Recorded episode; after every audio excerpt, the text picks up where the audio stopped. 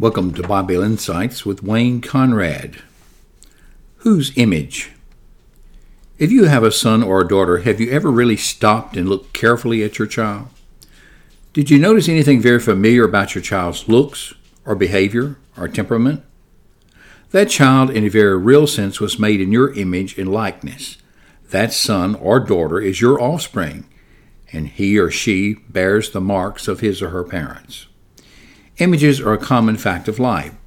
Every image speaks of an original. When the Bible, the great textbook for life, speaks of man, humanity, it starts with this concept of image or likeness. God took special care and delight in creating man. We read, Then God said, Let us make man in our image and after our likeness. Genesis 1:26. That's a big order, and God fulfilled it.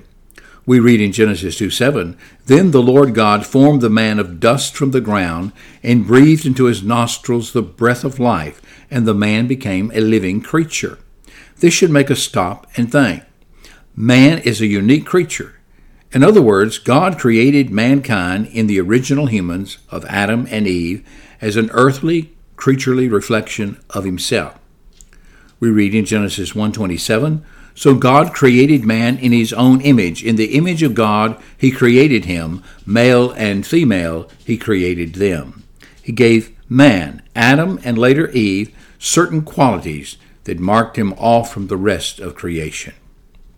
Since we are now confront ourselves as fallen, sinful men and women, it's hard to grasp what it means to be created in the image of God. However, we do have some hints. First, we know God created man with a spiritual nature capable of fellowshipping with the eternal God. Originally, man had a knowledge of God and delighted in the worship of God. We know this because we read in Genesis 3 8, they heard the sound of the Lord God walking in the cool of the day. So he was a creature of righteousness and holiness. This means mankind has the capacity for moral choices and actions. Humans are more than a body or just a higher animal. He or she are moral and spiritual creatures responsible before the holy God and made for communion with the living God. Second, mankind, beginning with Adam, was made to rule over the creatures of earth and to cultivate the earth. We read in Genesis 2 The Lord God planted a garden in Eden in the east, and there he put a man whom he had formed. The Lord God took the man and put him in the Garden of Eden to work it and to keep it.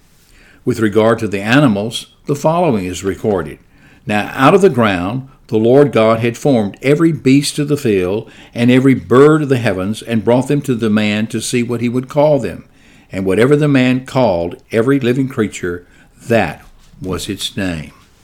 The Genesis mandate recorded in Genesis chapter 1 reads God said to them, be fruitful and multiply, and fill the earth and subdue it, and have dominion over the fish of the sea, and over the birds of the heavens, and over every living thing that moves on the earth.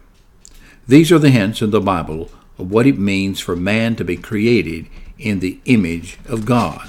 That is, the man was made to have dominion, man was made as a spiritual being to have communion with God, and man was made to cultivate the earth to be the gardener, if you please.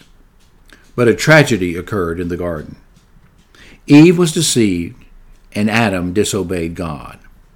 Thus sin came into our created world, and the image of God in man was shattered and marred.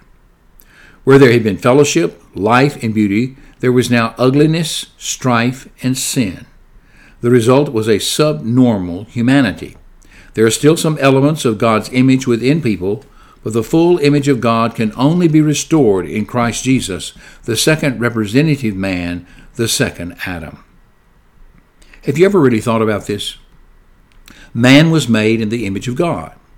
If a man is to truly be a man, then he must know God. The more godlike man is, the more manlike he is. The reverse is also true. The less godly a man is, the less of a man he is. What the Bible teaches is that this measure of manhood is the measure of a person's godliness. In other words, it takes God to make a man. We can substitute the words human, humanity, and people in the following sentences, but that lacks the force of the particular captured in the word man. To observe true manhood and true image bearing of the likeness of God, we must look to Jesus Christ of Nazareth. Now, there is a man. Actually, he is the only normal man since Adam in his perfect state. Men in their sin are less than men ought to be, but God is in the business of restoring true manhood, full and true humanity to men and women who have faith in Christ. Jesus Christ came to this earth, made an actual, full human in order to save sinful people and restore them to the image of God. We use the terminology, he was made man, because he was in particular a Jewish male descendant of David through his mother Mary. When one comes to Jesus Christ in faith, because of the life giving Spirit, the image of God restoration process begins. In fact, the whole of the Christian life is taken up with this restoration process. We're taught to put off the old self and to put on the new self, created to be like God in true righteousness and holiness. In Ephesians, Paul writes, Put off, concerning your former conduct, the old man, that is, the self or nature, old man, old self, old nature, which grows corrupt according to the deceitful lust, and be renewed in the spirit of your mind and that you put on the new man or the new self and new nature, which was created according to God in true righteousness and holiness. Because of our faith in Jesus Christ, who is God's perfect image, we who believe in him reflect the Lord's glory and are being transformed into his likeness with ever increasing glory. We all, with unveiled faces, are looking as in a mirror at the glory of the Lord and are being transformed in that same image from glory to glory. This is from the Lord who is the Spirit. 2 Corinthians chapter 3 verse 18. By beholding him, we are transformed into his likeness. This process will be complete at Jesus' return, when in our resurrected human state we bear the image of the heavenly. For just as we've borne the image of the man of dust, that is, fallen Adam, we shall also bear the image of the man of heaven, the second Adam, the resurrected and ascended Jesus. There's a scripture course from the 1980s that express well this truth.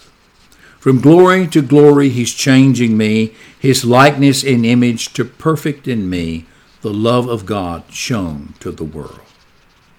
In whose image are you made? Fallen Adams or the risen Christ?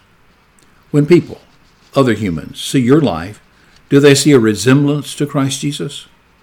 Only Jesus the Messiah can make us truly men and women created in the image of God. Amen. This has been Wayne Conrad with Bible Insights. The next time, the blessings of Almighty God be upon you as you read and study the sacred scriptures.